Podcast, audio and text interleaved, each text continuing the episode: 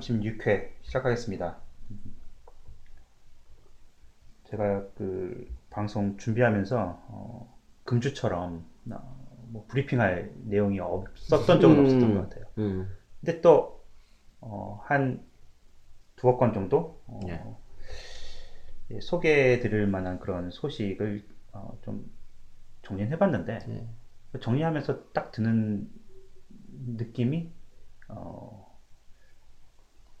이게 진정한 런던이지, 이렇게, 뭐, 드문드문, 예, 뭐 일도 없고, 네. 어, 뭐 브리핑할 게 많으면 토론토지 런던이 아니죠, 어, 뭐, 날씨 얘기는 안 할 수가 없을 거예요. 지난주는 거의 뭐 기록적인, 뭐 매일 기록을 세웠죠. 예, 예. 어, 자- 지난주 날씨는 완전 봄이었죠. 예, 15도 정도가 계속 유지됐으니까. 뭐 2월 중순부터 뭐 여기 봄이 시작됐다고 네. 봐도 괜찮을 것 같고. 앞- 한국이랑 한 10도 정도 차이가 나더라고요. 제가 계속 체크해 봤는데. 네. 이게, 어, 뭐 매주 말씀드리지만 이거 매년 갈수록 이게 또 심해져서요. 네. 어, 물론 겨울이 짧아지고 빨리 따뜻해지는 건 좋은데, 다행히 저는 뭐 여기 한 20년 살면서, 어, 뭐, 이 기후에 따른 뭐 큰 자연재해나 뭐 이런 게 없다 보니까, 음.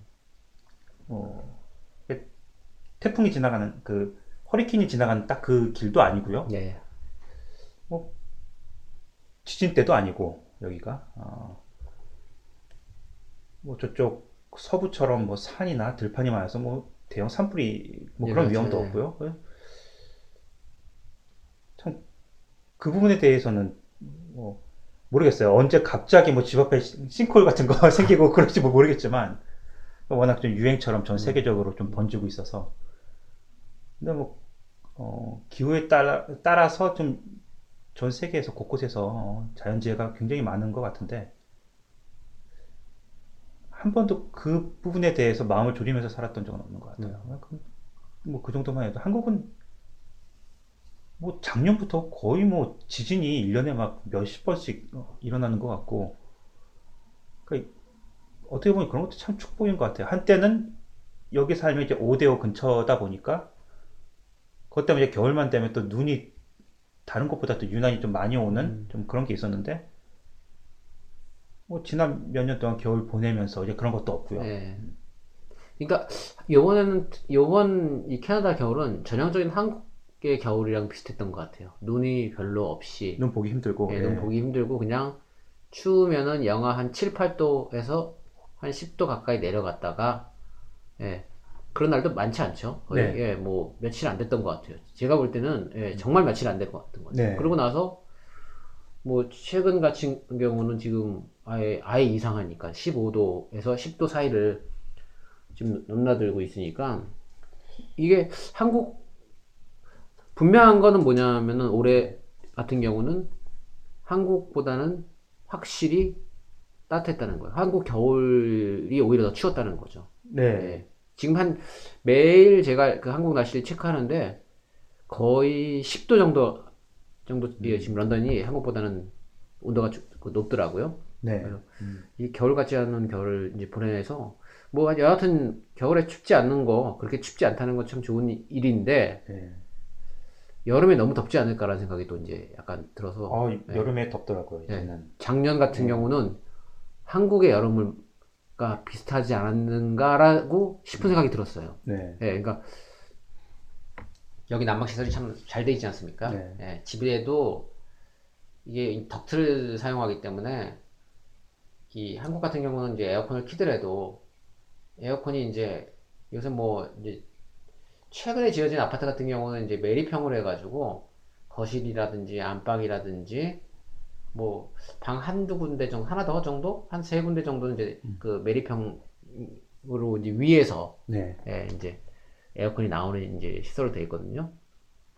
그러다 보니까는 이런 건 있어요. 방 하나 아니 어떤 에어컨이 가동되는 그 방 하나 전체의 어떤 그 느끼는 그 칠리 그러니까 이렇게 저그 차가움은 네. 굉장히 세거든요. 네. 그러니까 어우 시원하다 뭐 이런 느낌이 있어요. 근데 이제 다른 공간을 좀 이동하다 보면은 아무래도 그 냉기가 예, 순환이 안 되다 보니까는 약간 좀 덥게 느껴지고 뭐 이런 게 온도 차이가 좀 있어요. 방 이 집 안에서도. 네. 근데 여기는 사실 그 소위 말해서 space라고 하는 즉 벽을 깔고 있는 모든 공간에는 전부 다 그 덕트로 돼서 바닥 밑에서 네. 예, 냉기다 온기다 온기가 됐던 뭐 다 올라오게끔 돼 있어서 집 전체가 네. 거의 일정한 어디든지 어느 공간을 가든지 일정한 온도로 이게 유지가 되고 네. 또 센서가 워낙 잘 돼 있어서 그 온도만큼 항상 그 온도가 그 유지되도록 이렇게 돼 있지 않습니까? 네. 그러다 보니까 이제 어 뭐 아주 시원하면 못 느껴도 사실 또 덥다는 생각을 전혀 할 수 없게끔 이제 집안에서 이렇게 네. 이제 활동이 할 수가 있는데 어 이번 겨울 같은 경우 근데 좀 이상했던 게 뭐냐면 이번에 가스비 나온 걸 제가 봤어요. 네. 가스비 나온 거 봤는데 작년에 비해서 이제 사실 되게 추, 그 따뜻하지 않았습니까? 예. 예, 그래서 2월 달치 고지서 이렇게 나온 거 보니까는 이번에 가스료가 한 150불 나왔더라고요. 네. 예, 근데 작년이랑 사용량은 똑같더라고요. 음, 예, 네. 사용량. 그래서 어, 이상하다. 작년보다는 따뜻했는데 왜 이렇게 많이 나왔나 싶은 생각도 들고 뭐 집사람 말에 의하면 가스가 가격이 좀 올랐다. 네. 뭐 이런 얘기를 하더라고요. 음. 그래서 난방비로 사실 한국에서 150불 썼다 그러면은 뭐 한국 아파트에서 이 정도 15만 원 정도 수준 안 더 나오거든요. 네. 제가 한국에서 아파트 에 50평대 아파트 살 때 난방비가 어, 보통은 30만 원대에서 음. 50만 원대 사이가 나옵니다. 네. 예, 난방비만요. 그러니까 굉장히 엄청나죠. 그러니까 근데 이 집이 한국에 있는 아파트보다 지금 두 배나 크, 크거든요. 네. 어, 두 배나 큰데도 그거 뭐 절반도 안 나오는 거니까는 굉장히 싼 편이고.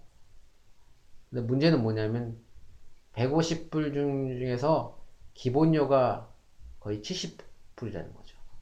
음, 네. 예. 여기는 기본료가 워낙 비싼 나라 아닙니까? 네. 그러니까 안 써도 그렇게 나옵니다. 거의. 예. 음. 뭐, 뭐 delivery fee. 네. 아, 물론 안 쓰면 delivery fee가 적게 나오더라고요. 네. 왜냐면 delivery 별로 안 했으니까.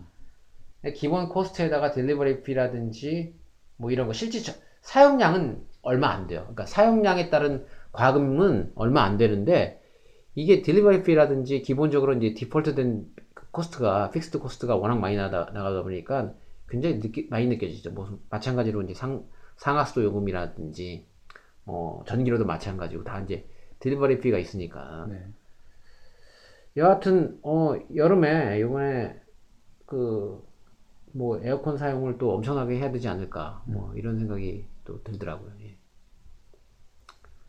그동안 캐나다에서는 봄, 가을이 굉장히 또 짧아서 왔는가 싶으면 또 금세 또 어, 눈 오고 어. 또봄 좀 한 뭐 최소한 뭐 한 달은 그래도 봄다운 봄을 좀 누려보고 싶은데 또 겨울이 그동안은 워낙 또 겨울이 또 늦게 끝나다 보니까 봄이 오면 또 금세 또 더워지고 하는 것 때문에 그런 거 좀 아쉬웠어요. 이제 사, 사계절이 있긴 한데 봄, 가을이 굉장히 또 짧아서 그냥 있는 듯 마는 듯 그냥 겨울에서 곧장 여름으로 변하는 좀 이런 네. 패턴이었는데 그나마 좀 어, 겨울이 좀 짧아지고 네. 좀덜 추워지니까 어, 그나마 이제 본격적으로 더워지기 전에 봄을 좀 느낄 수 있을 것 같아서 그 2월 달에 정말 뭐 엄밀히 뭐 말하면 지금 아직 2월인데 스키장 거의 올해 영업은 망했죠. 망했고요. 골프장은 오히려 더 점점 갈수록 네. 칠수 있는 기간이 길어지니까 예, 저도 아기 저희 집 근처에 예, 예. 바로 이제 골프장이 있지 않습니까? 예. 뭐 차로 한 3, 4분이면 가는 예.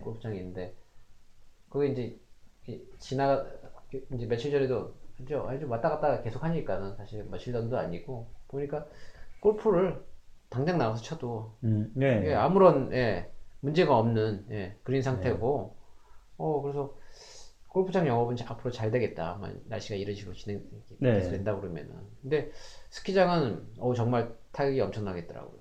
예. 그때 한번 아이를 데리고 그 튜빙 하러 예. 예, 갔었었는데 어, 이게 눈이 여기도 이제 그, 그 눈이 충분히 안 하다 보니까 그 눈을 만들어서 네. 예, 음. 이제 제설기죠. 이제 왜 만들어서 음. 뿌리나 봐요. 근데 아무래도 제설기랑 인공 그 인공 눈이랑 그냥 자연 눈이랑 좀 같지는 않은 것 같아요. 네. 이게 뭐냐면은 날씨는 따뜻한데 이제 뭐 눈, 눈을 뿌려야 되는데 이제 이게 녹지 않습니까? 그러다 보니까 눈 자체가 뽀송뽀송한 게 아니라 이 약간 얼음화 돼가지고 네. 이 거칠거칠해진 거 있죠. 예. 네. 그런 식으로 돼가지고 밟는데도 영 그 기분이 안 나더라고요. 예, 네. 그래서 어, 아 여기도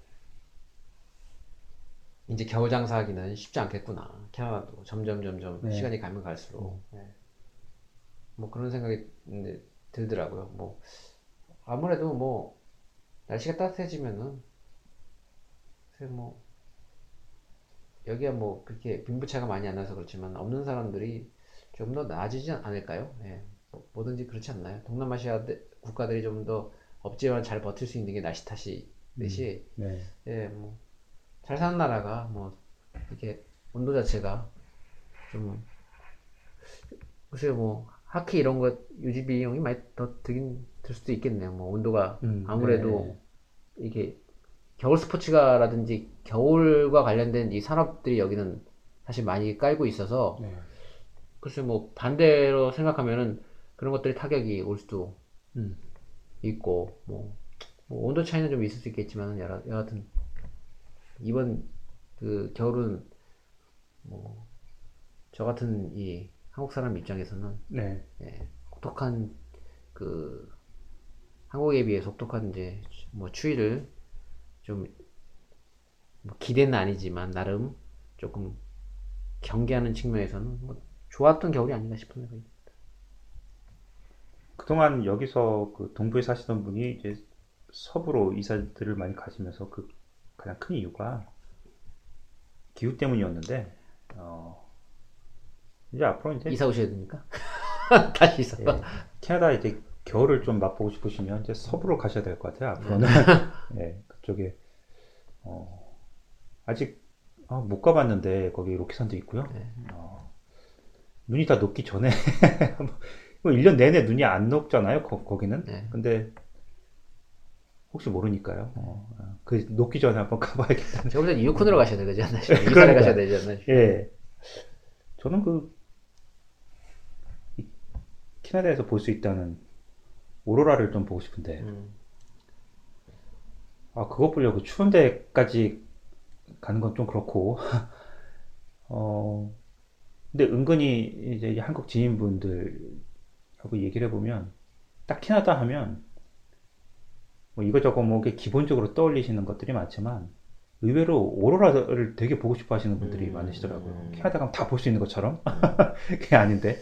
근데 어 일단 한국에서는 볼수 없으니까 네. 어, 뭐 알래스카나 뭐, 뭐 하여튼 그 캐나다 북부나 이- 이런 쪽으로 가면 오로라를 좀 볼 수 있어서 그런 얘기 들어보면 저게 왜, 왜 보고 싶지? 그냥 뭐 그랬는데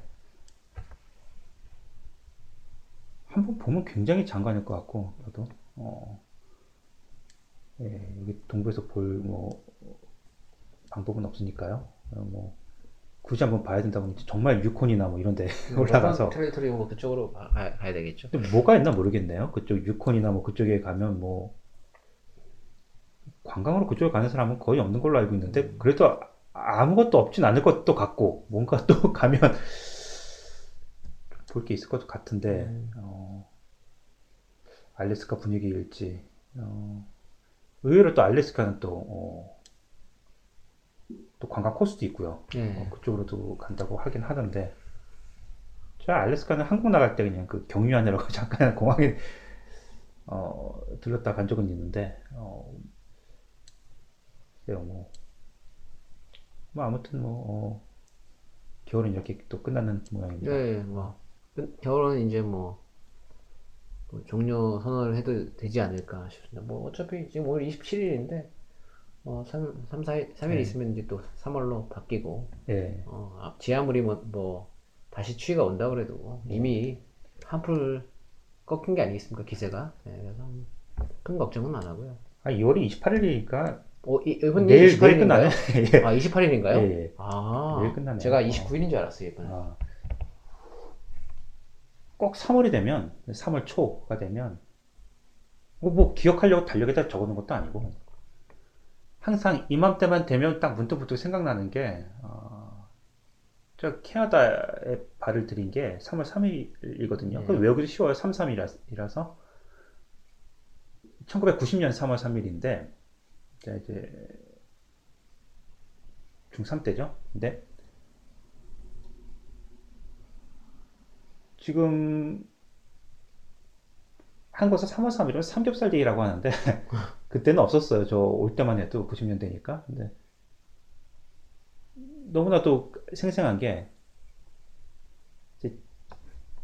공항 가는 날이죠. 이제 이민 이제 짐 다 붙이고 붙이고 이제 몸만 가면 되는 딱 그날이라서 친구들하고 이제 집 앞까지 와서 친구들하고 막 이제 작별 인사하고 이제 공항에 가는 딱 그날 왜 그랬나 모르겠는데 뭐 어디 좋은 데 가는 것도 아닌데 그 부모님이 캐나다 간다 하면서 옷을 굉장히 좋은 거. 아니 그냥 가면 되지. 무슨 뭐. 예, 근데 이제 또 친척분 저기 사- 또 초청해 주신 이제 고모 댁도 있고 해서 아무래도 또 첫인상도 중요하고 해서 어, 그러신 것 같은데 옷도 딱 빼입고서. 제 기억에는 날씨가 되게 좋았어요. 한국 음. 봄. 음. 3월달 되면 알잖아요. 화창하고 아주 그냥. 그래서 옷도 되게 얇, 얇은 거 입고 와- 왔던 기억이 나거든요. 그때 집 앞에서 이제 기념 촬영 했- 했던 그 사진도 보니까 되게 얇게 입었어요 옷을 음. 햇빛 나고 비행기 타고 이제 딱 토론토 공항에 딱 내리, 내리니까 눈이 엄청 오는 거예요 어, 엄청 추운데 어, 3월 달인데 왜, 왜 이러지? 그래, 그랬던 기억이 나거든요. 거의 뭐 하늘과 땅 차이였어요. 음. 봄에 출발했는데 네, 오니까 겨울. 겨울이에요. 예. 그래서 딱 이맘때만 되면 딱 그때가 계속 생각이 음. 나서 아, 뭐 이건 아, 여기 온 지 몇 주년 됐구나. 이거를 굳이 표시를 안 해놔도 3월 3일만 되면 어, 또또 그, 또 그날이 왔구나. 아, 이걸 항상 했는데 어, 지금 생각해보면 굉장히 오래전 일이네요. 중간에 한국에도 나가서 또 오래 산 적도 있지만 또 이제 너무 어릴 때 와서 지금 한국에서 태어나서 한국에서 산 시간보다 여기서 어. 이민 와서 산 시간이 더, 더 길어졌으니까 이제는 어, 그, 그러세요? 예.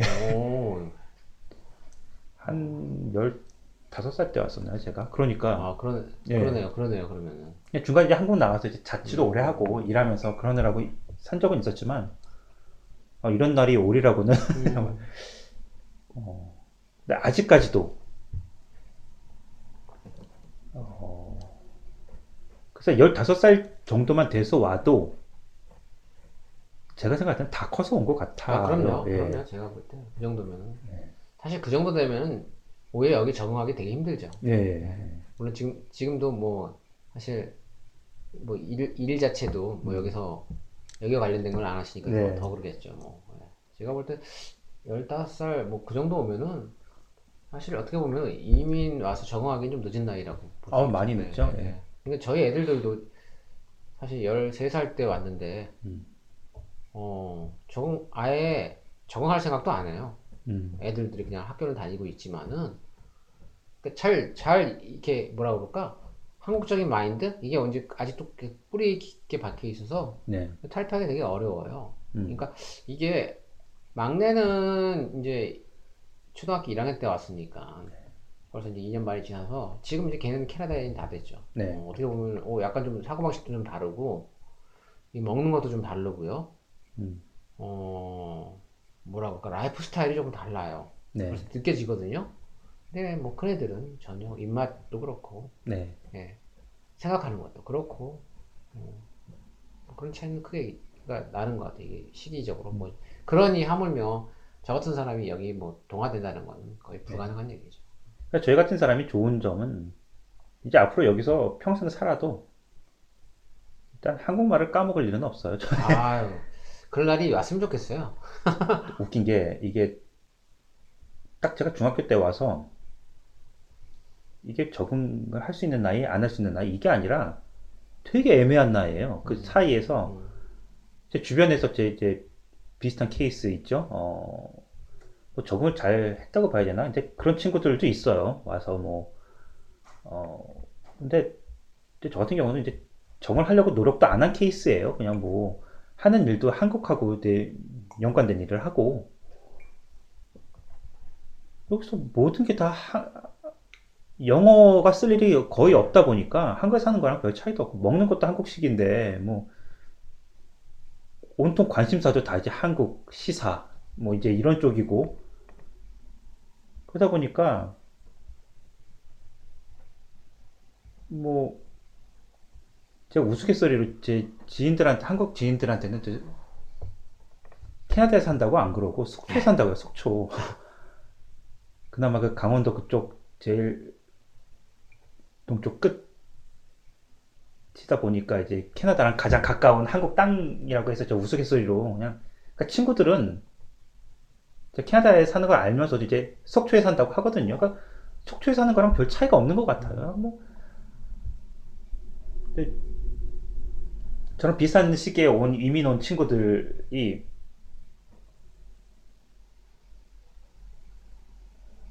여기 한 와서 한 10년, 20년 살다가 보니까 한국말을 까먹진 않는데 한국말을 못하게 되는 거 있죠. 점점 음. 그 이제 적응을 했다는 게 이제 캐네디언처럼 이제 거기 환경에 들어가서 이제 직장 다니면서 네. 뭐 근데 앙드레 김처럼 음, 어, 한국말을 하는 아, 영어 튀어나오고 네. 어, 이제 그 암 하는 거 있잖아요. 그 앙드레기는 원래 한국에 서- 계속 살았는데 그러니까요. 왜, 왜 그렇게 네. 되죠?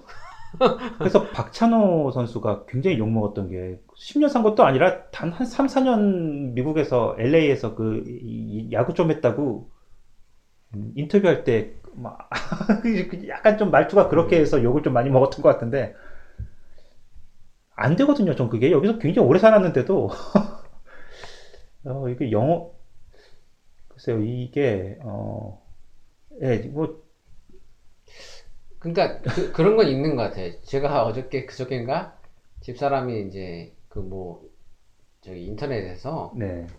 뭐 이렇게 봤나 봐요. 그래서 이제 뭐 그 로버트 할리 얘기를 하더라고요. 네. 근데 로버트 할리가 이제 이제 그분은 이제 그 완전히 한국을 기여했기 때문에 한국인이거든요. 네. 예. 왜냐면 저는 제가 지난번에도 말씀드렸지만은 한국인을 구별하는 기준은 네.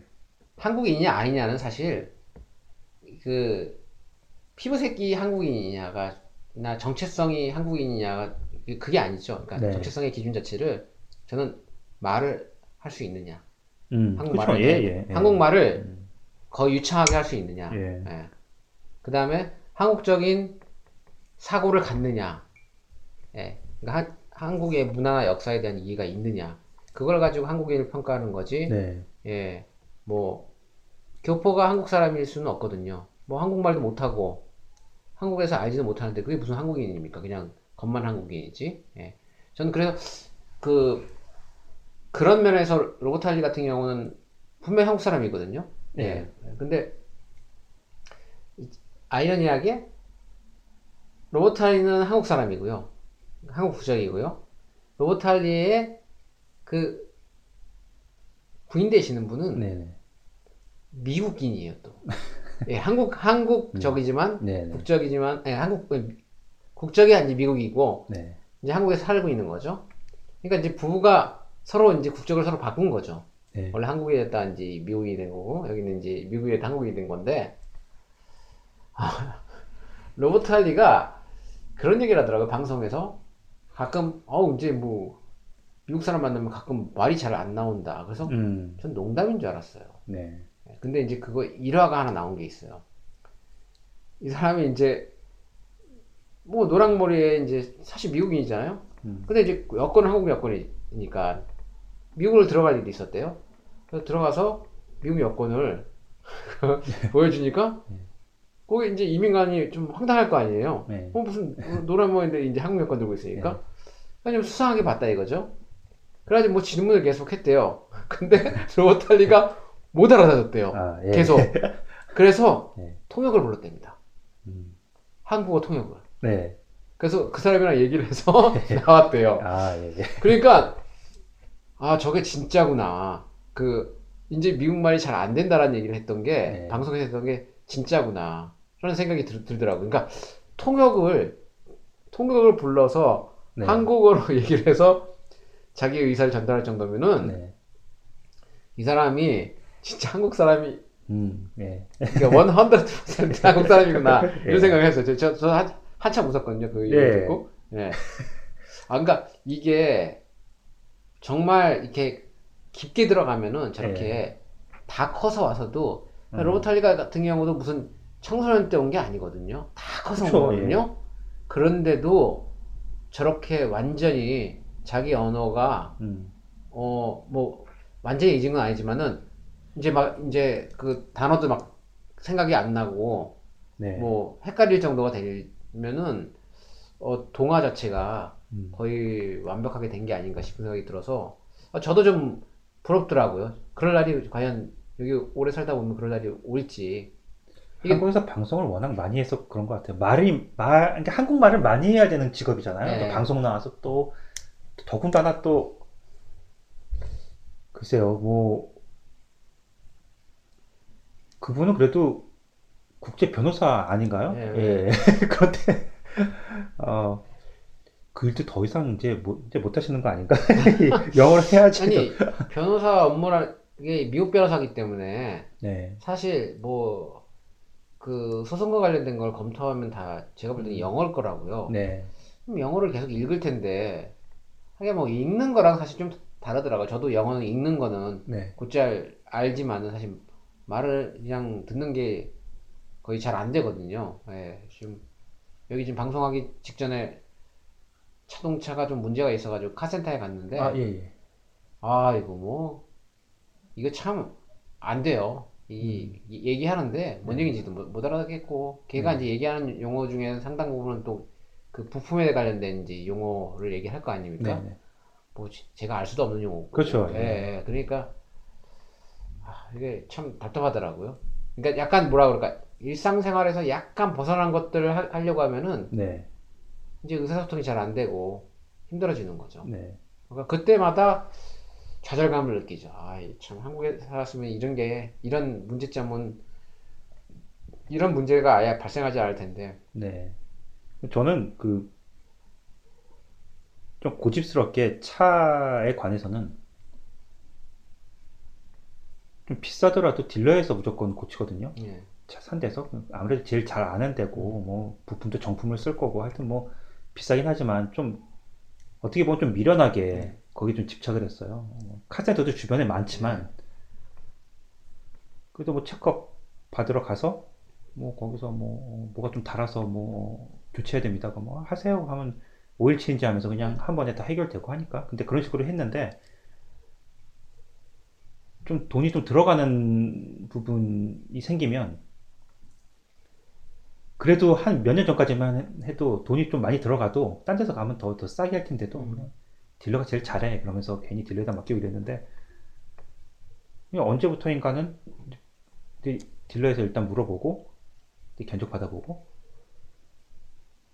다른 이제 카센터에 가서 또 물어보는데, 한국 분들이 하시는 데가 또 몇 군데 예, 있으니까요. 있죠. 있죠. 어, 어, 확실히 싸요. 네. 그리고 좀 큰, 크게 좀 수리를 해야 되는 경우는 그 가격 차이가 좀 많이 나서, 그럴 때 이제 카센터에다가 맡기고, 어, 그래서 아직까지는 좀 그, 그 토론토에는 이제 정비소도 한국인들이 많이들 하실 텐데, 여기는 그래도 한, 한두 곳밖에 아직은 안 돼서, 어, 딴 건 몰라도 이제 그, 페인트가 살짝 벗겨지고 뭐 이제 이런 좀 터치업이라든가 뭐 이런 걸 할 때는 그런 것도 이제 좀 주변에 수소문해서 소개받아서 가면 어, 밖에서 보면 되게 허름해요. 어, 뭐 이건 뭐 간, 간판도 없고요. 막 일하는 사람 되게 좀 뭐랄까 좀 껄렁껄렁하고요. 한국 사람은 아닌데 이제, 이제 이런 데 맡겨도 될까라는 그런 의문이 들 정도인데 어 되게 잘해요. 음. 터무니없이 싸요. 어디 어디입니까? 저쪽에 그 저 차 수리하는데 다 그 몰려 있는 쪽 아, 있죠. 저 그쪽에 동쪽 Clarke 그- Clarke Road. 예, 예, 그쪽. 예. 아, 잠시 방송 사고가 있었습니다. 양해 바랍니다. 자, 그럼 계속 뭐 이어가 보도록 하겠습니다. 예. 아무튼 그 큰 거 말고요. 작은 그 페인트 벗겨지거나 아니면 약간 뭐 덴트가 생기거나 예. 그런 거는 딜러든지 아니면 그냥 일반 그런 좀 어느 정도 규모가 있는 정비소에 맡기는 것보다 음, 저도 그거를 캐나다 친구가 알려줬어요. 거기 가봐라. 아, 아. 자기 친구가 한다. 어, 가서 이거 맡겨도 될까? 근데 저희 부모님도 그렇고 한번 거기다 맡긴 다음에 어, 너무 싸니까 어. 그다음부터 뭐 살짝 touch-up 할 일 있으면 거기다가만 맡기더라고요. 다른 부품 교체도 그러면 해보셨어요 그쪽에서? 어, 거기 아마 body shop일 거예요. 아 body shop 예. 주로 body shop 예, 예. body만 주로 하- 하는 예. 데군요. 어. 저기 이제 어딘지 제가 물어봐서 알려드릴 수 있는데 만약에 그런 음. 근데 되게 싸더라고요. 음. 뭐 덴트 저도 덴트 할 일이 있는데 한번 네네. 고려해봐야 되겠네요. 네. 아, 뭐, 지난주 뉴스거리가 한 두 가지밖에 없었어요. 네. 제가 뭐 소개 드릴 만한 게. 근데 하나는 또, 또 지겹도록 나오는 그, 그 설문. 한국에서 이제 모국의 성인 대다수가 해외 취업, 희망 지역으로 또 캐나다를 1순위로 꼽았다고. 이건 뭐, 새롭지도 않고요. 이게 네. 뭐, 이게 막연하게 그, 그런 게 있을까요? 캐나다에 대한 그 그러니까 막연한 그- 환상이? 글쎄요, 저는 사실 여기 올 때, 뭐, 제가 취업이라는 이런 것 때문에 온 게 아니라, 네. 그냥 애들들 영주권을 생각했던 것도 아니고, 네, 그냥 캐나다 하면 딱 영어 때문에 온 거였거든요. 네, 애들들이, 어, 뭐, 영어를 쓰는 나라라는 게, 뭐, English speaking country가 뭐 딱 있잖아요. 네. 예, 대표적인 나라들이, 우리 한국에서 미국, 캐나다, 그 다음에 이제, 오세아니아 쪽에, 네. 이제, 예, 뉴질랜드와 호주가 이제 대표적으로 있으니까요. 이 네 나라. 뭐, 우리가 이제 흔히 뭐 영어 배우러, 영국으로 가지는 않거든요. 한국 사람들이. 네. 그래서 네 나라 중에 하나를 선택하는데, 말레이시아 쪽. 어, 말레이시아는 제가 한번 이- 그 경험을 했었기 영어 배우러 예, 글로 가는 사람들도 있더라고요. 어, 그것도 괜찮아요. 좋은데. 근데 이제, 거기는 이제 UK입니다. 음, 그 아, 발음 자체가 예, 예, 제가 한번 아, 말씀드렸듯이 예.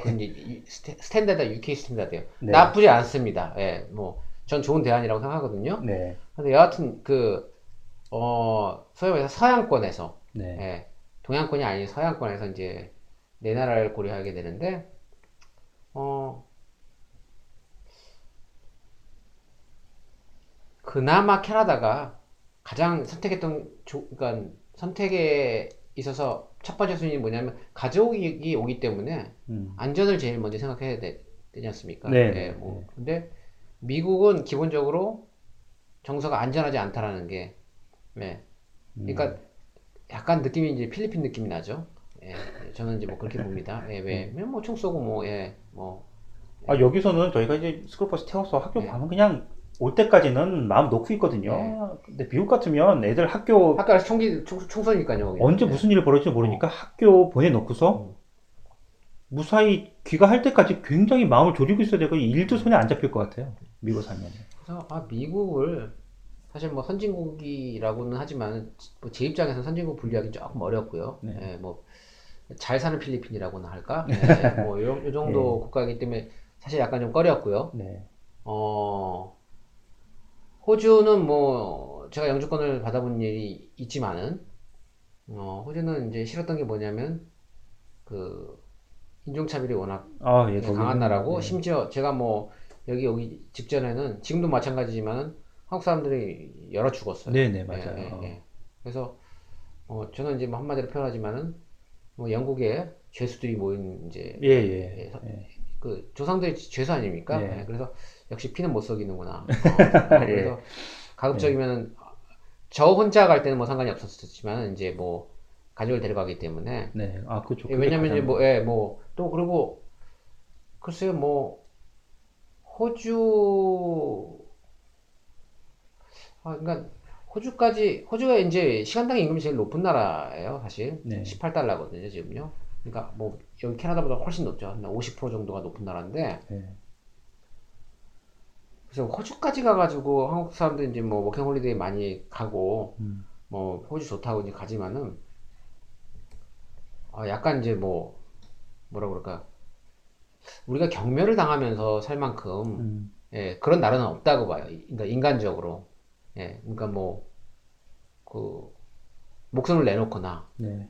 예, 인종적으로 차별을 받, 받으면서까지, 예, 살 필요가 없는 나라 중에 하나가 이제 호주라고 저는 보거든요. 그래서 호주는 이제 제꼈고요. 네. 뉴질랜드는 아 조금 겁나는 게 이제 이 지진이 많이 납니다. 예. 음. 좀 예, 남섬도 그렇고 북섬도 그렇고 네. 예, 저는 이제 뉴질랜드 개인적으로 한번 가봤었는데 참 좋아요. 네. 예, 그런 좋았는데 좀 작고 좀좀 멀어요. 또. 물론 이제 거리상으로는 비슷해요. 음. 비행기 타는 시간 한 13시간 정도?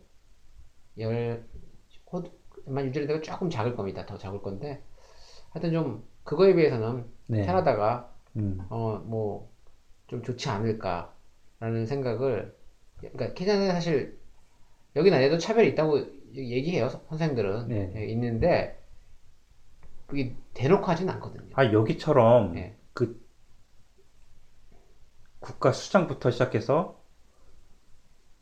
뭐 하다못해 그 초등학교까지 전체 뭐 사회 전체가 국가 전체가 그냥 입만 열면 다민족, 예, 다문화 네. 이거 강조하고 그렇죠.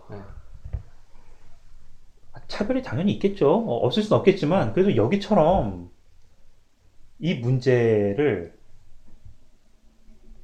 아, 그 호주랑 뭐 비교를 할 네, 수가 비교할 수 없죠. 예. 예. 그러니까 뭐 저는 차별은 기본적으로 존재한다고 봐요. 국론 자체가 예. 그, 렇게돼 있으니까 여기는 예, 예. 그러니까 차별 자체, 차별 자체가 범죄 아닙니까, 이 나라에서는. 예. 예. 음. 우리 가만 안 있겠다, 차별하는 거에 대해서. 학교에서도 조금이라도 좀 그런 걸 느꼈다 네. 싶어서 어, 그냥 메일 한 통, 편지 한 통 쓰면 그날로 엄청나게 엄중하게 예. 신속하게 또 처리를 해 네. 주는 것도 있고요. 그러니까 사실 뭐, 뭐 차별로 따지면 한국이 더 심하죠. 예, 그러니까 예. 이 인종에 대한 차별. 아니 학력, 한국 한- 예, 한, 뭐 학벌 뭐 같은 걸로 차별. 한국 내에서도 차별이 예, 엄청나게. 존재하지 않습니까? 개- 그러니까 계급으로 또 예. 나눠서 아파트 주민들끼리 또 그렇죠. 이런 것도 예, 있고 나눠 누구랑 놀지 말아라부터 예. 시작해서 여기 그런 거 없, 없, 없지 않습니까? 뭐 음. 사실. 그러니까 차별을 따지자면 뭐 한국 심하기 때문에 예. 그 정도의 우리가 여기 와서 차별받는 거는 네. 용인할 수 있거든요. 예, 그러니까 그러기에는 이 캐나다가 최- 최적이고 네. 그래서 뭐 여기서 이제 일하러 오신 분들이 뭐 무엇을 보고 오시는지 모르겠지만은 네. 글쎄 뭐일 생각하는 것만큼 글쎄 일로 그러니까 돈을 벌기 위해서는 매력적인 나라는 아니, 아닌 것 같아요. 세금도 네. 많이 있고 다만 우리가 이제 그런 걸 보는 게 아니라 우리가 이제 멀티로 봐야 되지 않습니까? 네. 그죠? 뭐 교- 에- 교육이라든지 뭐 이렇게 뭐 복지라든지 아니면 뭐그 임금도 하나의 뭐 대안이 될 수도 있고 이제 네. 여기 오는 거에 있어서 여러 가지 다목적으로 봤을 때 매우 훌륭하다는 거죠. 하나로 볼 때는 그러니까 우리가 그냥 무슨 해외 나가서 돈 번다 이런 개념이 아니라 예. 여러 가지 이 우리가 고려할 여러 가지 카테고리를 한꺼번에 넣어서 이렇게 계산기 두드려 보면은 아, 캐나다는 굉장히 매력적이다. 뭐 음. 그것 때문에 아마 그 뭐 설문조사 같은 데서 네. 1위가 나오지 않을까 싶습니다. 이게 뭐 20세 이상 남녀 한 천여 명을 대상으로 조사해 봤는데 96.8%면 거의 100%죠. 어우. 아니요, 그 100, 100%가 다 캐나다를 꼽았다는 건 아니고 예. 기회가 되면 해외 취업을 꼭 하고 싶다. 뭐 어, 이렇게 그러면 다 나가고 싶다는 얘기네. 그렇죠. 네. 그렇다고 이제 뭐 정부에서 얘기하는 뭐 중동 이런 게 아니라 음. 예, 그냥 뭐 1, 1위가 그럼 캐나다 2위가 어디입니까? 아, 2위는 안 예, 나왔어요. 미국 아, 미국입니까? 그리고 유럽, 일본, 호주 뭐 이런 순서인데요. 어, 이 해외에서 어, 나가서 일을 한다면 몸 담고 싶은 분야는 이제 서비스, 교육 이쪽이 가장 많았고요. 그다음에 이제 미디어, 광고, 문화, 예술 뭐 이런 쪽. 그다음에 IT, 정보통신 뭐 그렇다고 하네요. 뭐 이거 뭐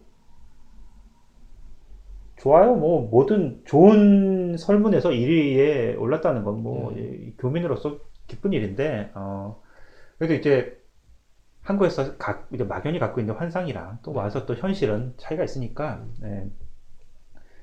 근데 정말 다른 건 몰라도 아마 뭐 저희 방송뿐만 아니라 주변에 해외 친척이나 친구들 안 나가 있는 사람들 없을 거예요. 한국에서 네. 다뭐 나가 있을 텐데 물어보면 캐나다에서 공통적으로 한 가지는 뭐 그거는 변함이 없을 거예요. 정말 애 키우기 좋다. 가족끼리 와서 뭐 자연도 좋고 네. 참 뭐 여기 경, 경기가 어떻고 뭐가 뭐 치안이 어떻고 이건 그런 얘기는 모르겠지만 하여튼 말씀하신 대로 가족 다 데리고 와서 정말 이거 뭐 한 번 그렇게 이사를 왔는데 한 1, 2년 있다가 아, 아니다 또 딴 딴 데 알아볼까 이게 쉽지가 않거든요. 자기 홀몸이라도 그게 쉽지가 않은데 가족끼리 다 왔을 때는 그래서 아예 그냥 정말 큰맘 먹고 한 건데 이번에 가면 거기다 딱 어, 아, 자리를 잡는다는 그런 각오로 오시면 캐나다 대안은 없는 것 같아요. 제가 네. 봐도. 뭐 영주권만 해결될 수 있다면은 네. 그러니까 뭐 가장 좋을 것 같고요. 근데 뭐 요새 뭐 한국인들 사이에서 영주권 때문에 네. 사실 뭐 좀 다소 논란은 있지만은 음, 저는 젊은 사람들 특히 예, 젊은 사람들이 좀 많이 나왔으면 좋겠어요. 그러니까 왜냐면 어 예, 뭐 냉철하게 이렇게 한국 사회를 들여다봤을 때 제가 한번 그런 아마 얘기를 방송에서 했었는데 뭐 사과나무를 심어서 제가 이제 사, 사과를 따먹는 것 갖고 이제 비유를 많이 했었었죠.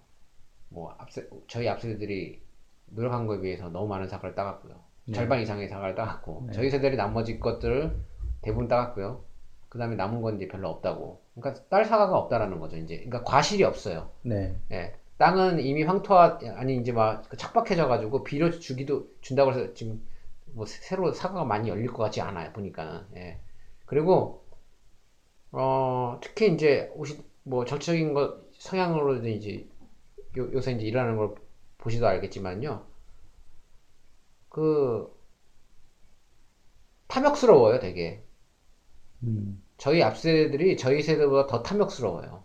그러니까 뭐냐면 그렇게 뽑아 먹고도 더 뽑아 먹겠다고 네. 예 지금 아, 아귀처럼 달려들지 않습니까?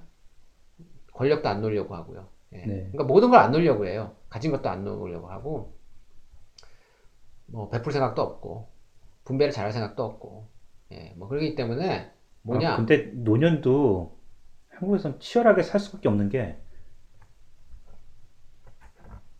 국민연금을 믿을 수가 없잖아요. 이제 그럼요. 국민연금도 이제 67세부터 받게끔 예, 뭐 누린다고 지금 하고 예. 그런다고 해도 고갈될 게 뻔하거든요. 그거 내, 내기만 하고 못 받는 그런 게 이제 불보듯 뻔한데 그거 뭘, 뭘 믿고 그러니까 결국은 네. 뭐냐면 이게 국민연금도요. 이 수급률 조정을 갖다가 계속 주- 줄였거든요. 네. 그러니까 지급률을 줄여 줄여왔어요. 그다음에 어, 지급 연령들 계속 늘려오고 음. 그럼 그게 뭐, 뭐냐면요. 앞세대가요. 낸 거보다 훨씬 많이 받아갔다는 얘기예요. 네. 별로 내지도 않고 그러니까 뭐냐면 제가 이제 얘기하는 게 뭐냐면 어, 난 별로 받은 거 없어. 물론 이제 그 계층 내에서도 잘 사는 사람이 있고 못 사는 사람들이 있어요. 근데 제가 그거 일일이 다 그 뭐 따로 그 뭐 그런 사람들까지 얘기할 필요 없고 그냥 싸잡아서 얘기할 수 밖에 없어요. 통계적으로 앞세대들이 많이 가져간 거 사실이에요. 예. 노력한 거에 비해서 훨씬 많이 가져갔다라는 거죠. 어, 이건 불변이거든요. 물론 소수가 가져갔겠죠. 네. 예, 소수가 가져간 건 맞고요. 근데 어, 한국은 그 소수가 권력도 가지고 있고, 음. 예, 돈도 가지고 있고, 그 대부분 다 갖고 있어요. 근데 문제는 이 사람들 매우 타, 탐욕스러워서 이거를 놓을 생각이 있는 게 아니, 그러니까 없고요. 놓을 생각도 없을 뿐만 아니라 지금 더 뽑아 먹겠다는 거죠. 이 사람들은. 네. 예, 그러니까 지금 어 막 빨려가 이미 다 빨릴 거 다 빨려가지고 이제 힘들어 죽겠는데 거기다 대고 또 빨대를 꽂아서 뽑아 먹는 게 바로 요 이 저희 앞세대들이죠. 아주 예 제가 볼 때는 악마죠. 어.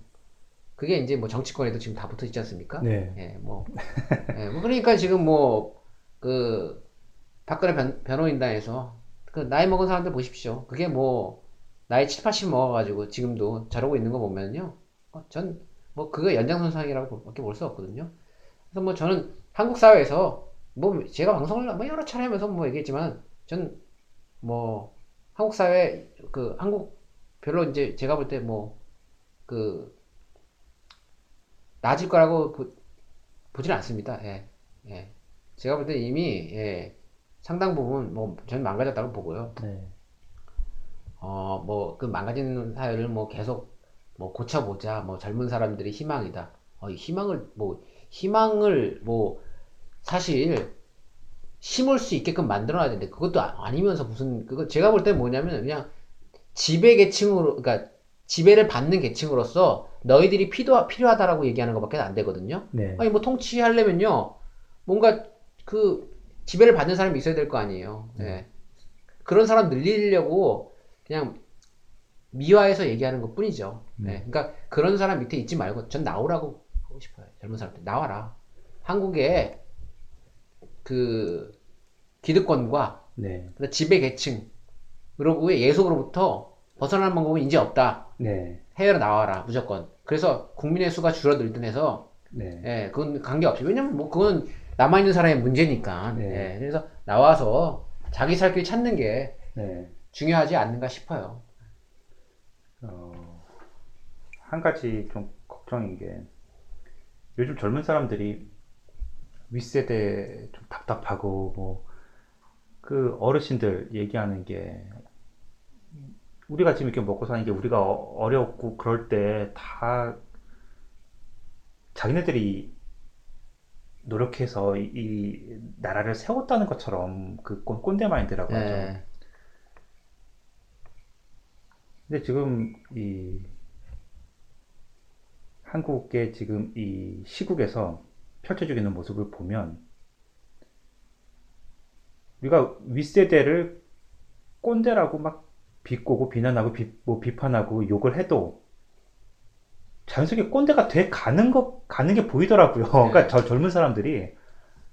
아, 저렇게 왜 나이 들면 저렇게 살지? 하면서 자기네들도 나이가 들면서 그렇게 그게 문제죠. 예, 그게 가장 똑같이. 문제인데, 예, 똑같이, 아니, 저도 그랬어요. 제가 말씀드리지만, 또, 똑같거든, 젊은, 예, 예. 우리 뭐, 나이 먹은 것들이 그러면 젊은 것들은 똑같이 가거든요, 그렇게. 네. 뭐냐면, 이제 수구 세력이 돼가지 않습니까? 사과가 유연해지지 않고, 스스로를 비판할 줄 알아야 되거든요. 네. 자기 스스로를 까야 돼요. 깔 수 있어야지. 음. 그걸 못 가면은 계속, 그냥 똑같이 가는 거거든요. 마치, 제가 요새 보고 있는, 그 Walking Dead처럼, 네. 좀비처럼, 그냥, 예. 그냥, 모든 게 하나 아닙니까? 그냥, 어떻게든지 잡아먹겠다. 그, 예? 그것 때문에, 그냥 맹목적으로, 예. 그런 형태로 갈 수밖에 없는데, 네. 음, 아까 그뭐 앞서 애들이 뭐 네. 내가 너희들 그 뭐 우리 때문에 뭐 이렇게 얘기를 하지 않습니까? 네. 저는 그거 되게 싫어하는 게 뭐냐면은 네. 자기 때문에 사실 자기가 자기 욕심을 채우자가 각자의 욕심을 채우고자 이게 이- 이렇게 된 거거든요. 그렇죠. 예. 그게 그 사람이 사회에 기여한 게 아니에요. 네. 자기가 돈 더 벌려고 더 노력하고 더 열심히 일해서 잘 살게 된 거지. 내가 우리 국가를 위해서 뭘 해야지. 라고 아무도 그렇게 생각하는 사람이 없어요. 네. 그런 사람들은 그렇게 얘기를 할 필요가 없는 거죠. 얘기 그렇게 하지도 않고요. 만일 정말 국가와 뭐 민족을 위해서 자기가 이렇게 우리가 힘썼다. 그러면 재산 다 나- 내놓으라는 거죠. 예. 정말 예. 그게 이제 뱉어내라는 거죠. 그게 진짜 자기들이 예- 그런 얘기를 한 거에 대한 소위 말해서 어, 증명이 되거든요. 네. 근데 그것도 아니면서 그런 식으로 얘기하면은 네. 앞뒤가 하나도 안 맞는 얘기죠. 어. 차라리 나 잘 먹고 잘 살려고 열심히 일했어. 네. 그냥 그렇게 얘기하면요. 왜? 인간의 이기심은 그렇게 행동하게 만드니까요. 다 이해하거든요. 근데 그걸 미화하려고, 미화한다 그러면은 그건 욕을 먹어야죠. 어. 지금 앞서 애들이 그 욕 먹는 게 바로 그거죠. 네. 자신의 이익을 위해서, 자기의 이기심을 채우기 위해서 일해놓고 나서 마치 국가와 민족을 위해서 일했다는 듯이 네. 아니면 뭐 다음 세대를 위해서 우리가 일을 했다는 듯이 이런 식으로 얘기하지 말라는 거죠. 그러면은 정말 그런 식으로 했으면 분배를 하고 네. 이, 자기 갖고 있는 걸 이제 풀어놔. 고가를 풀어야죠. 그것도 안 할 거면서. 왜 그런 식으로 얘기하는 이거죠. 태극기 집회에 나오시는 분들 얘기가 그냥 그거예요. 다들 먹고 살기 어려울 때 그 박정희 지휘 아래서 우리가 그렇게 했기 때문에 지금의 대한민국이 있다라는 건데 마치 그걸 독립운동한 것처럼 얘기를 해서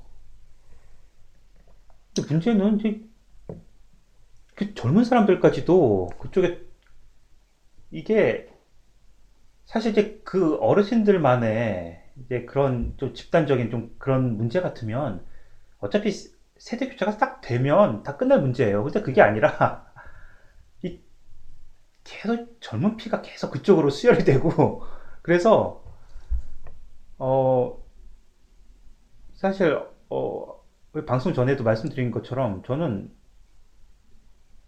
아예 그냥 신경을 끊고 싶은 그런 관심을 그냥 끊었으면 좋겠다는 왜냐면 희망이 좀 보이면 모르겠는데 희망을 가졌다가도 아 이제 저- 젊은 사람들까지도 뭐 일배 또 이제 뭐 하여튼 뭐 이런 어 이게 세대 교체로 쉽게 끝날 게 아니구나. 그분들만 다 어떻게 뭐 뒷전을 밀리고 나면 이제 또 다른 세상이 오고 뭐 이런 게 아니라 영원히 계속 이어질 것 같은 예. 그러니까 그래서 지금은 저도 이제 뭐 그래 뭐 이제 저는 이제 뭐 이게 얘기하다 보면은 뭐 현 정부를 주로 많이 까지만은 현 정부 깠다가 뭐 야단도 까고 막 이러거든요. 그러니까 도대체 그럼 눈 색깔이 뭐냐? 근데 제가 아까 말씀드렸듯이 색깔이 없습니다. 그냥 네. 예, 회색 변자도 아니고요. 아, 그거 그런 거 아, 묻는 사람들이 예, 있어. 그거- 왜 그게 중요한 그게 왜. 중요하냐고 제가 얘기했잖아요. 예. 아니 그 제가 뭐 항상 누, 누차 말해주면 등소평이 흑, 네. 흑묘 백묘라고 하지 않습니까? 아니 흰 고양이면 어떻고 검은 고양이면 어떻습니까? 음. 쥐만 잘 때려잡으면 되는 거 아닙니까? 저는 그런 게 필요하다는 겁니다. 지금은 예. 그 사드 문제 같은 경우도 이제 막 그 이제 그것도 이제 논란이 많아요. 막 이제 뭐 사실 이제 중국의 이제 입장 같은 거 보면은 사실 말도 안 되거든요. 무슨, 아, 지- 무슨 내정 간섭하지 말라고 자기네들 문제에 대해서는 그 얘기해놓고 바, 네. 밖에다가도 아 우린 중국은 뭐뭐 다른 나라의 뭐 정책에 대해서는 뭐 얘기하지 않는다 뭐 걔네 그 되게 그런 얘기 잘하더라고요. 보면요. 예. 근데 우리가 사드 문제에 대해서 얘기하면요. 아주 이- 이제 뭐 보복뿐만이 아니라 음. 논평 보면은 뭐그 환구 뭔가요? 그 걔네 그 기관지가 뭐 하여튼 음, 거기에 얘기 보면은요. 아주 원색적이에요. 그 쓰는 게 보면은 유치, 유치할 만큼 원색적이거든요. 네. 좀 대국대국 하면서 하는 거는 뭐 진짜 어디 동생뻘도 안 지고 어디 저기 진짜 열, 열 집에 12명 중에서 제일 막내 노릇 하- 막내 12명 막둥이 말하듯이 그, 그런 식으로 얘기를 하거든요. 네. 그러니까 그러니까 지금은 뭐 또 이제 뭐 그 미국에서 이번에 이제 저기 저기 트럼프가 이제 미사일 이제 공격도 이제 이 미사일 이제 실험도 하고 그러니까 뭐 한국을 갖다가 뭐 그 자기네들 미사일 방어 체제 안에 집어넣겠다 뭐 이제 얘기를 하니까 뭐 또 한국도 곤란해하고 뭐 왜냐하면 이제 뭐 사드 배치하는 것 자체에 대해서 중국에다가는 야 우리 이제 미국 그 미사일 방어 체제 편입되는 게 아니야 그냥 사드는 그냥 그냥 우리 방어할 뿐이야 뭐 이렇게 얘기를 했는데 이제 미국에서 또 이제 아니야 이번에 이제 편입되는 거야 뭐 이런 식으로 얘기하니까 이거 뭐 중국한테 이미 얘기했는데 미국 또딴 얘기하고 있으니까 이제 왔다 갔다 하더라고요 그러니까 네. 일단은 그래요. 우리가 사드를 배치를 하던 말던 그거는 사실 중국이랑은 아무 관계가 없는 얘기거든요.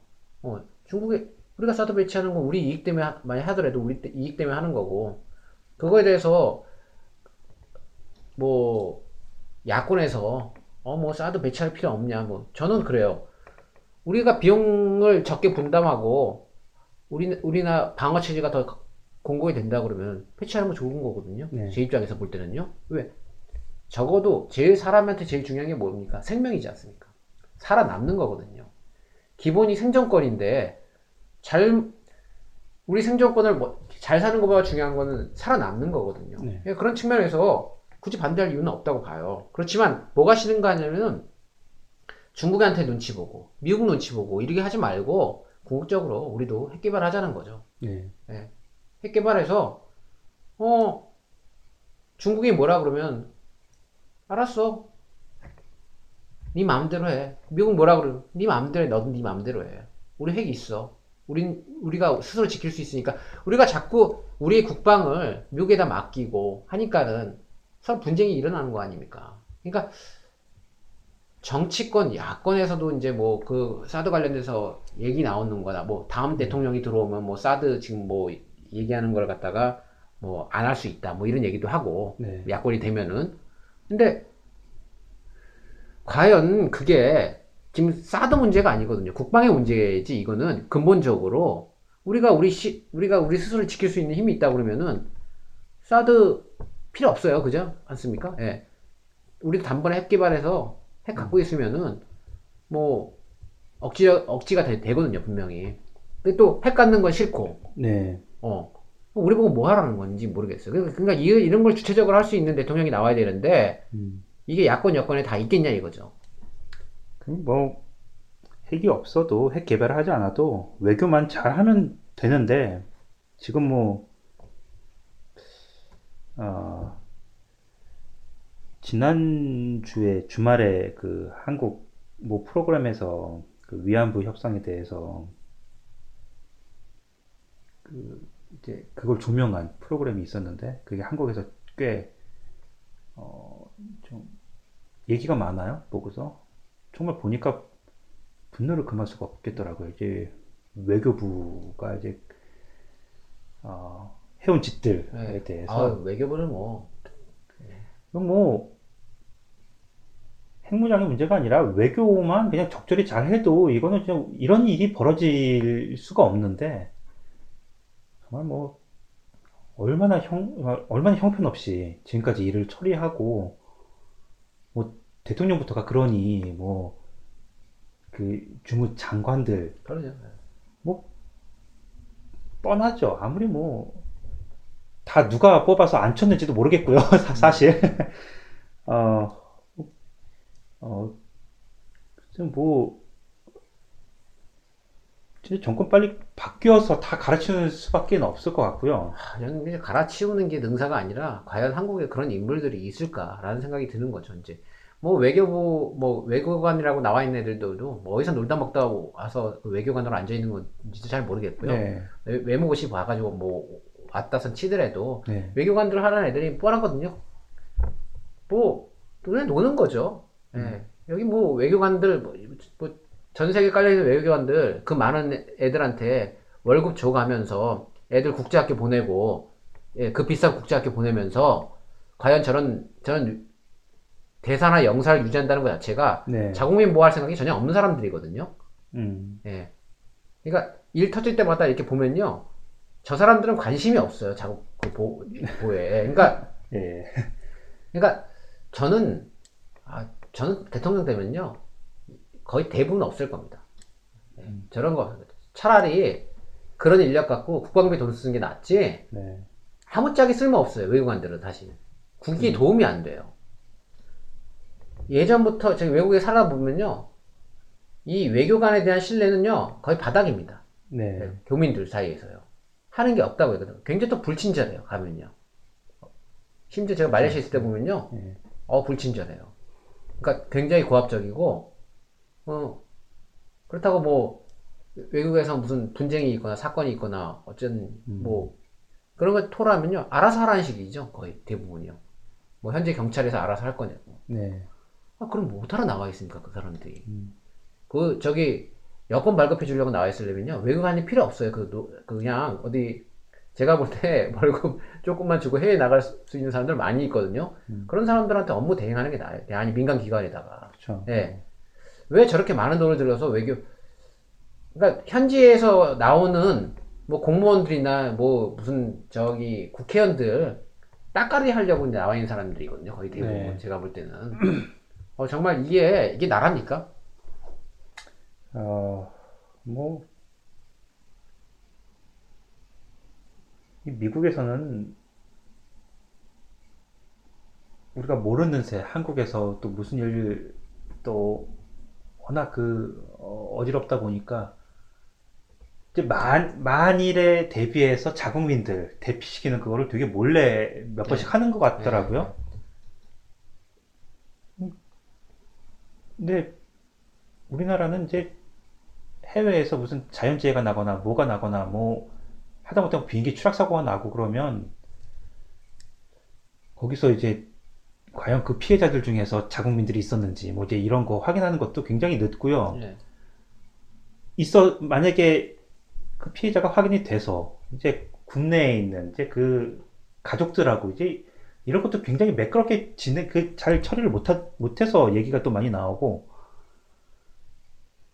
어, 이러다가 정말 해외 나와서 뭐 한국인들이 이제 해외 여행 중에 뭐 납치 뭐 멕시코나 워낙 또 그런 일이 많으니까요. 뭐 그런 일을 당하게 되면 뭐 협, 협상이라도 할수 있을지. 아유. 때는- 북한에 지금 붙잡혀 있는 이제 한국계 이제 캐나다인도 지금 음. 뭐 목사님이신가요? 아무튼 좀 붙잡혀 계신 걸로 알고 있는데 이제 캐나다 정부에서 꾸준히 하거든요. 계속 뭐 이런저런 채널 통해서 얘기도 하고 뭐 하고 우리나라 외교부가 그런 걸 할 수 있을까요? 아니요. 저는 그냥 단, 단호하게 얘기합니다. 할 수 없고요. 할 생각도 없습니다. 음. 네. 저는 그 행태를 보면은 그러니까 한국 국적을 솔직히 해서 빨리 버리고 싶은 게 국가가 해주는 게 뭐, 뭐가 있냐 이거. 말은 굉장히 잘해요. 뭐, 그, 우리 한국 국민의 그, 그 해외에 나가 있는 그, 뭐, 있잖아요. 그 왜, 이제 정부가 이제 챙겨야 되는, 어, 뭐, 설령 뭐, 그러니까 뭐 하다못해 이런 일이 정말로 벌어졌다고 뭐 이게 인질로 붙잡혀 있는 그런 상황이 벌어지면, 막 이제 브리핑 같은 거 하면서 아, 말은 굉장히 그럴듯하게 해요. 이제 보여주는 게 그- 쇼죠 쇼. 예, 근데 이게 늘 그런 식이어서 늘 말뿐이고 어, 그러니까 신뢰할 수가 없어요. 전반적으로 뭐 어떤 한국의 어- 한국 정부와 관련된 모든 것들은 저는 그래 신뢰할 수가 없다는 게 문제죠. 그냥 모르겠어요. 지- 지금 어, 뭐 아, 그냥 암울하기만 한데 어, 어떻게 봐서는 제가 왜 캐나다 시민권자라서 다행이다 라는 그런, 그런 마음을 갖게 된다는 자체가 아, 내가 왜 시민권자니까 다행이다. 만약에 내가 한, 뭐, 이 캐나다 국적이 없었고, 한국 국적자였다면, 뭐, 내가 왜 불안해 하는 거지? 왜 나라가, 모국이 나를, 뭐, 그런데 의심을 하는 거죠. 과연 보호해 줄 수 있을까, 나를? 내, 내가 만약에 불이익을 당하고 해외에 나가서 뭐 이런저런 일을 당했을 때, 정말 발벗고 나서서 그 분쟁을 처리해주고 뭐 아유. 해주고 뭐 해결해주고 내가 붙잡혀 있으면 그거 뭐 아, 기대하지 특공 마시고. 대원들을 뭐 아. 투입해서 뭐 날 구해주고 네. 이거 할 수 있을까? 이거 아, 정말 우울한 일이거든요. 아, 한국 국민이 아니라서 다행이다라는 만약에 그런 마음을 갖는다면 얼마나 불행한 일이에요. 그게 해외에서 그 많은 교민들이나 뭐 여행을 하더라도 늘 불안해하면서 뭐 약간의 분쟁 지역이라도 뭐 근데 그 베트남 대사인가요? 뭐 그, 예, 그냥 예, 아이, 아무나 그냥 예. 꽂아놓고 뭐 이제 예, 이런 예. 사람들이니 뭐 아니 아무나 안 꽂더라도요. 음, 아, 아무나 꽂힌 사람이랑 다르지 않다라는 거죠. 저는 그게 문제라는 거예요. 아무나 꽂 아무나 꽂힌 사람이나 네. 예 고민해서 꽂힌 사람이나 다를 바가 전혀 없다라는 거죠. 그게 가장 취약점이죠. 그런 일이 정말로 국가가 나서서 뭔가 처리해야 될 문제가 생겼을 때는 국정원이 또 이제 요원들도 있고 하니까 나서서 해야 되는데 그 사람들이야 그런 거 안 하고 지금 정치를 하고 있잖아요. 그럼 뭐 신경 쓰겠어요? 그런 거 뭐 첩보나 뭐 이런 아니면 뭐 하다못해 뭐 인질 구조나 이런 이런 그런 그 그런 전문가들이 모여서 댓글이나 쓰고 있고 지금 이러 이러니까 아 뭐 차기 대통령이 누가 되든 간에 정말 뭐 정말 이거 뒤엎는다고 해도 답이 없어요. 이거 한두 군데가 아니고요. 그걸 임기 내다할 수 있을지도 모르겠고 한다고 선포를 딱 하면 그 반발이 또 있을 있을 거고요. 이거를 어떻게 해야 되나요? 저는 그러니까 수- 저, 제가 아까 항상 이- 말씀드렸듯이 도대체 수습할 때가 너무 많아서요. 뭐 어떻게 할 수가 없어요. 지금 그러니까 이게 뭐냐면 뭐 어디, 한부가 한 군데 있어가지고 도려내면 딱 끝나는 게 아니라 이미 벌써 뭐 감염이 뭐 장기 전체에 다 돼가지고 손을 쓸 수가 없는 상황이 된 것 같아요. 저는 그게 느껴져요. 그러면 그러면 뭐냐 수술 환자를 포기해야 돼요. 음. 예. 뭐, 어, 떻게 그러니까, 뭐 한국에서 40몇 년 살았지만은, 이제 뭐 50년째 거의, 예, 됐지만은, 어, 이제는 그, 살면서 느껴지는 게, 이제 그, 그게 다른 것 같아요. 예전에는 뭐, 나아지겠지, 뭐 하겠지, 아, 나아지는 게 보여. 아이, 그게 아니더라고요. 다들 자기 그 보신주의라고 하죠. 자기 뭐, 뭐 위부터 아래까지 다. 어. 나는 그냥, 그냥 어느 분야든 간에, 나 그냥 정년까지만 무사히, 그냥 뭐, 딱 자기 이제 코스 딱 정한 대로만 그냥 가면 되는 거고, 어, 이제 거기에만 흔들림이 없으면 된다. 나머지는 다 중요하지 않다. 그러니까 명예로운 사람들이 별로 없는 것 같아요. 진짜 명예로운 사람들이 공직에 있어야 되는데 명예로운 사람들이 별로 없어서 명예로운 사람이 있잖아요. 그 황교안 그 명예 그 아, 아주 그냥 그 명예욕에 사는 그게 예, 예. 명예입니까? 그 제가 볼 때는 그거는 예 그건 자기 이, 이기 이기심에 사는 사람이죠. 음. 그 사람 은 명예가 없는 사람입니다. 명예가 있는 사람은 그렇게 행동하지 않거든요. 대의를 생각하지 명예인 사람은 그 사람이 그 우쭐대는 게 보이지 않습니까? 그 아, 무슨 애처럼 예.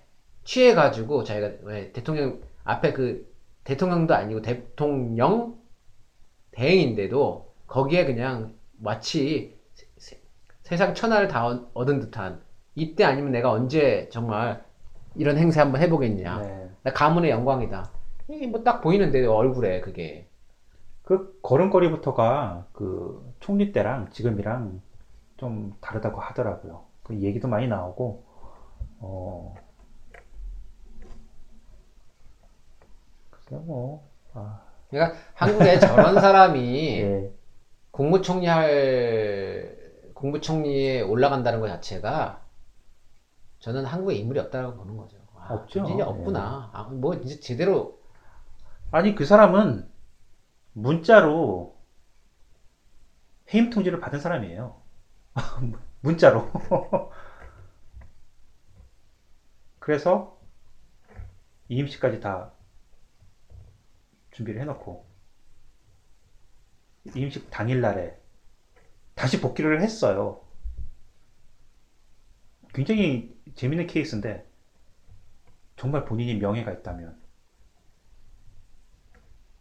위에서 그냥 문자 몇 줄로 당신 이제 그만해라 라고 얘기해서 총리옷을 벗어야 되는 치욕이고 굴욕이잖아요. 정말 그 사람이 막 시계에 자기 이름 새기고 뭐 이거 이걸 권한 대행이라니 그 자리를 굉장히 큰 명예로 생각을 한다면 그 정도 명예가 있는 사람이라면 그렇게 부당하게 해고 통지를 문자로 받고 막 장난하듯이 그랬으면 그걸 되게 굴욕으로 여겨야 되는데 그럼 굴욕까지도 감수해 가면서 다시 불러주니까 다 다시 가서 또 총리 자리에 계속 또 앉아 있고 권한 대행까지 오르고 거의 사람들은 거의 천운 천운을 갖고 태어난 사람이라고 얘기를 할 정도로 지금 장관이 이제 장관 자리에 앉게 된 그 경위도 굉장히 드- 들어보면 굉장히 운이에요 그 사람은 실력보다도 그래서 이제 어떻게 운으로 어, 대권까지도 노려보려고 하는데 그런 그런 것 같은데 거기까지 운이 계속 이어질지 그러니까 그, 그 사람이 운이 좋을지 모르겠지만 대한민국은 불운이죠. 예. 그 사람의 행운은 대한민국의 불운입니다. 그건 예. 그러니까 대한민국은 망조가 되는 거죠. 그러니까 하늘이 대한민국 망해라 뭐 이- 이렇게 되는 거죠. 음, 네, 뭐 저희가 저희 사이트에 런던 포커스 사이트에 굉장히 오래전부터 배너로 박근혜는 하야라라는 네, 걸 해놨는데 그걸 내려야 되거든요, 빨리. 네. 왜냐면은 하야하면 큰일이거든요, 지금. 예. 하얀 탄핵 전에 예. 하- 이제 하야 선언을 한- 할 거라고 많이들 얘기하잖아요. 그것도 네. 꼼- 꼼수로 네. 선언만 하고서 이제 헌재에서 이제 하야 한다니까 이제 더 이상 뭐이 심판이 중요하지 않으니까 더 이상 뭐 흐지부지게 되게 되면 이제 선언 번복을 해서 다시 이제 복귀하는 하여튼 뭐 별의별 시나리오가 지금 다 나오고 있는데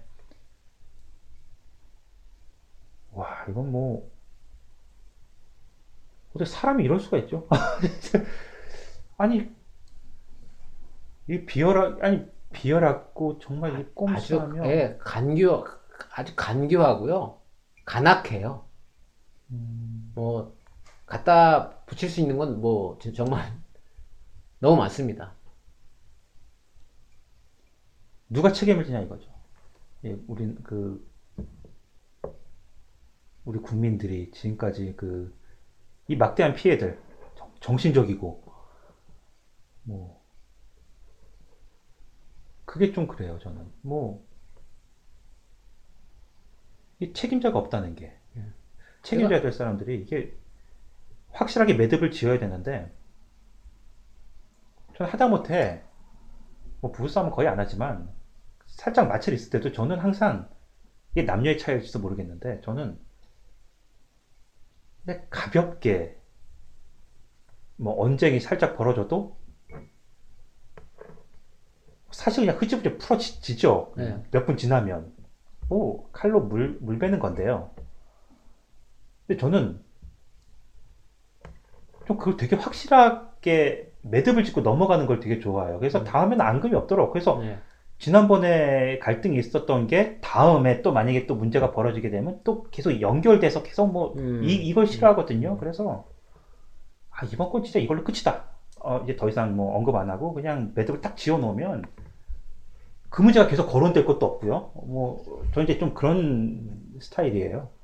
그러니까 이 문제도 그런 식으로 접근을 하게 되는 거예요. 뭐 아니 이건 엄청난 일인데 이거 매듭을 지어야지 책임지는 사람도 없고 피해자만 있고요. 예, 피해자만 있죠. 어. 피해자는 항상 있어 왔죠. 근데 누군가 책임지, 그러니까 범죄자가 없다라는 거죠. 네. 희한한, 희한한 일이죠, 한국에서. 아니 범- 범죄자도 있어요. 근데 네. 책임 책임 책임을 안 지고 근데 범죄자라고 하지도 않아요, 그 사람은. 네. 그러니까 피해자만 있는 거죠, 계속. 네. 피해만 있는 거죠. 한 사람이 없어요. 아, 그 뭐, 해- 했다고 해도 나중에 다 그게 선이라고 하고. 그러니까요. 그래서 지금 요즘에 그 선이라는 굉장히 좋은 단어가 괜히 아니, 살해된 사람이 있는데 다 살인자가 없지 않습니까? 선- 예. 네. 살해된 사람이 있는데 예. 살해, 살인자가 없다는 게 말이 됩니까? 아 그분 괜히 또 어, 말씀 그렇게 하셔서요. 지금 뭐 큰일 났습니다. 그분. 근데 그분도 그래요. 입놀림을 잘해야 돼요. 그리고 그건 아, 제가 봐도 적절 아무 데나 붙이면 안 되죠. 그, 그 예. 그거를 그걸 붙일 때가 있고 안 붙이고 음. 저는 사실 굉장히 실망했어요. 예. 음, 그 얘기하면서 정말 다른 분도 아니고 그분 입에서 예. 그렇게 나올 줄은 몰랐습니다. 그 예, 저거는 뭐 뒤에 뒤에 해명을 해도 될 일이 아니거든요. 일단은요. 이, 배, 뱉어놓으면은 네. 그 그걸 보는 거죠. 그 한마디에 그 사람의 읽히는 거죠. 모든 게 다. 네. 그러니까 제가 볼 때 그분 이제 제가 볼 때 그 조금 많이 멀어질 거예요. 아마 그 민심과 네. 음. 아, 뭐 해도 해도 끝이 없네요. 한국 얘기는. 예, 뭐. 뭐 벌써 뭐 상당한 시간이거든요. 예. 이것만 해도 벌써 한, 한 시간, 한 시간, 한 1, 20분 얘기한 것 같아요. 네. 저희가 안 하고 싶어도 그러니까요, 예, 이게. 살짝 그냥 건드리고 넘어가고 싶어도 이게 그럴 수가 없는 게 특히 예, 오늘 같은 날은 또 이게 또 황교안이가 또 이게 지금 그 특검 연장 특검위원장 거부하고 해, 예. 예, 지금 해가지고 더 사실상 예, 이게, 이게 오늘 전혀 이, 이거와 관련돼서 얘기하는 예. 저희가 계획이 없었었는데 아니 한국에 수많은 시사 정치 팟캐스트가 수백 개가 있는데 다 이 얘기를 하고 있어요. 음. 저희까지 할 필요 없, 없거든요. 막판에 캐나다에서 음. 저희가 왜 이런 얘기를 해야 합니까? 이게 그만큼 상식에 벗어났기 때문에 이거는 뭐 얼마나 어이가 없으면 저희가 또 하겠습니까? 이게. 예. 더 이상 얘기 안 하고 싶어요. 이 얘기는 정말 저도 상식이 통하는 음. 사회가 됐으면 좋겠어요, 정말. 예. 그 어렵나요? 어, 어, 한국에서는 어렵습니다. 예. 아, 뭐. 다음 방송 때까지는 또 뭔가 좀 수습되고 좀 나아지는 게 보여야 되는데 점점 아, 그럴 일은 없습니다. 그러니 예. 그럴 일은 없습니다. 나빠지면 나빠졌지 이게 보면 나빠져 가지 네. 좋아져 가는 꼴을 못 봤습니다, 제가. 예, 아, 아무튼 뭐, 우울한 얘기로 뭐, 일부를 정리하게 됐네요. 네. 어, 2부에서는 저희가, 아, 진짜부터 어, 좀 준비해왔던 부동산 얘기를 예, 좀 해보도록 하겠습니다. 해보겠습니다. 네.